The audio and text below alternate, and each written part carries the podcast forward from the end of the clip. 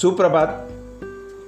भारतीय योग संस्थान से चल रहे इस ऑनलाइन वर्ग पर जुड़े हुए सभी योग साधक को मैं प्रणाम करता हूँ, सबको धन्यवाद देता हूँ। आज की वार्ता में हम श्रद्धा और विश्वास इसके ऊपर बातें करेंगे। कौन सा भी जो काम, कौन सी भी क्रिया, कौन सा भी जो हम करते हैं, उसके ऊपर हमारी श्रद्धा हो विश्वास हो तो वो काम बहुत ही अच्छा होता है। उसकी क्वालिटी भी बढ़ जाती है। जैसा हम अभी योगाभ्यास करते हैं, अभी योगाभ्यास के प्रति यदि हमारी श्रद्धा और विश्वास हो तो उसका लाभ हमें हंड्रेड एंड वन परसेंट हो जाता है। किसी भी काम की जो सफलता है, के लिए इन दोनों गुणों का होना अति आवश्यक है। जिनमें श्रद्धा नहीं होती, उनको संदेह होता है।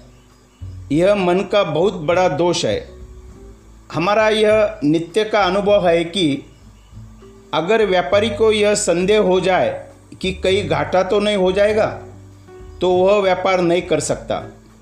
घर से बाहर निकलते हुए हमारे मन में यह विचार आ जाए कि कहीं दुर्घटना तो नहीं हो जाएगी तो हम घर से बाहर नहीं निकल लेंगे अगर हमें यह संदेह हो जाए कि खाने में कहीं जहर तो नहीं मिला गया है तो क्या हम खाना खाएँगे? बिल्कुल नहीं। इसी प्रकार, अगर हमें यह विश्वास न हो कि मेरा रोग ठीक हो जाएगा कि नहीं तो ठीक होना कठिन है।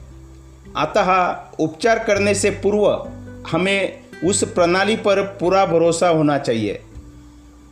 उनकी रिपोर्ट पढ़कर तो अब हमें विश्वास होना चाहिए कि मैं भी इसी तरह ठीक हो जाऊँगा।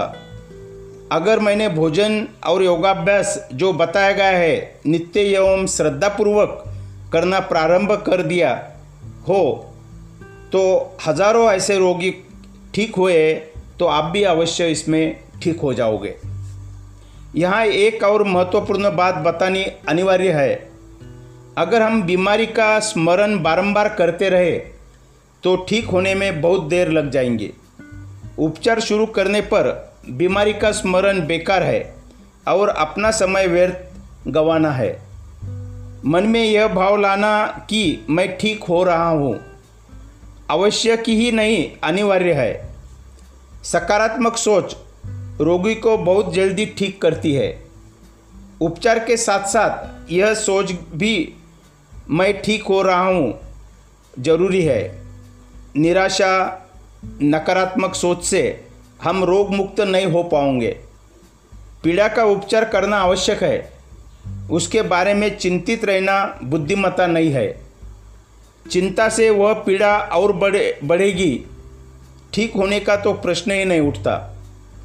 मन का हमारे स्थूल शरीर पर वैसा ही प्रभाव आता है, जैसा हम सोचते हैं। अतः अपने मन में श्रद्धा एवं विश्वास का रखना अनिवार्य है। शारीरिक कुसंग तो घातक है ही, मानसिक कुसंग उससे भी अधिक घातक है। हर समय मन में अपनी बीमारी के बारे में सोचना कुसंग ही है। एक और शरीर के रोग से पीड़ा का अनुभव, दूसरी ओर मन में रोग के प्रति बारंबार विचार, पीड़ा को बढ़ाता ही है। अतः रोग का मन से चिंतन छोड़ देना और इसके स्थान पर यह विचार करना कि योगाभ्यास और ठीक भोजन से मैं स्वस्थ हो रहा हूँ। हमारी बीमारी को ठीक करने में अतिशयक सिद्ध होगा। हमें यह बात हृदयंगम कर लेनी चाहिए कि भोजन और नित्य योगाभ्यास से जहाँ एक और मन की स्वच्छता उपलब्ध होगी, दूसरी ओर शरीर निरोग होकर स्वस्थ होगा। अमुक रोग के अतिरिक्त अन्य और रोग भी ठीक हो जाएँगे। अगर किसी कारण से रोग व्याप्त भी होता है तो वो शीघ्र ही ठीक होगा।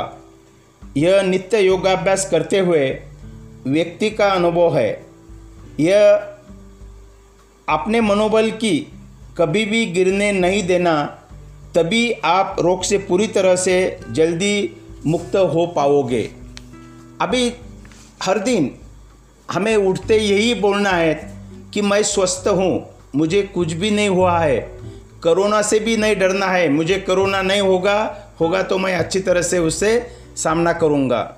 और एक बात मैं अंत में कहना चाहता हूँ, आप सबने वो अनुभव की होंगी कि जब हम बीमार पड़ते हैं हम डॉक्टर के पास जाते हैं और डॉक्टर हमें चेकअप करके कुछ मेडिकल मेडिसिन लिखवा के देता है, हम घर वापस आ जाते हैं।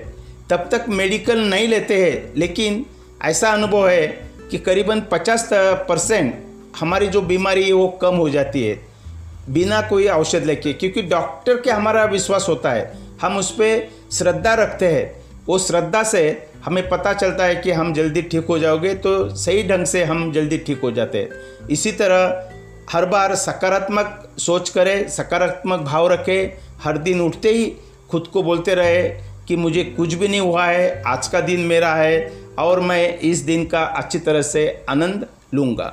इसी के साथ आज की वार्ता को विराम देता हूँ।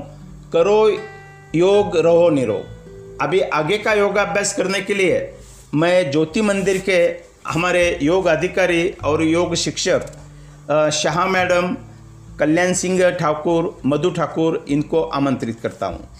धन्यवाद।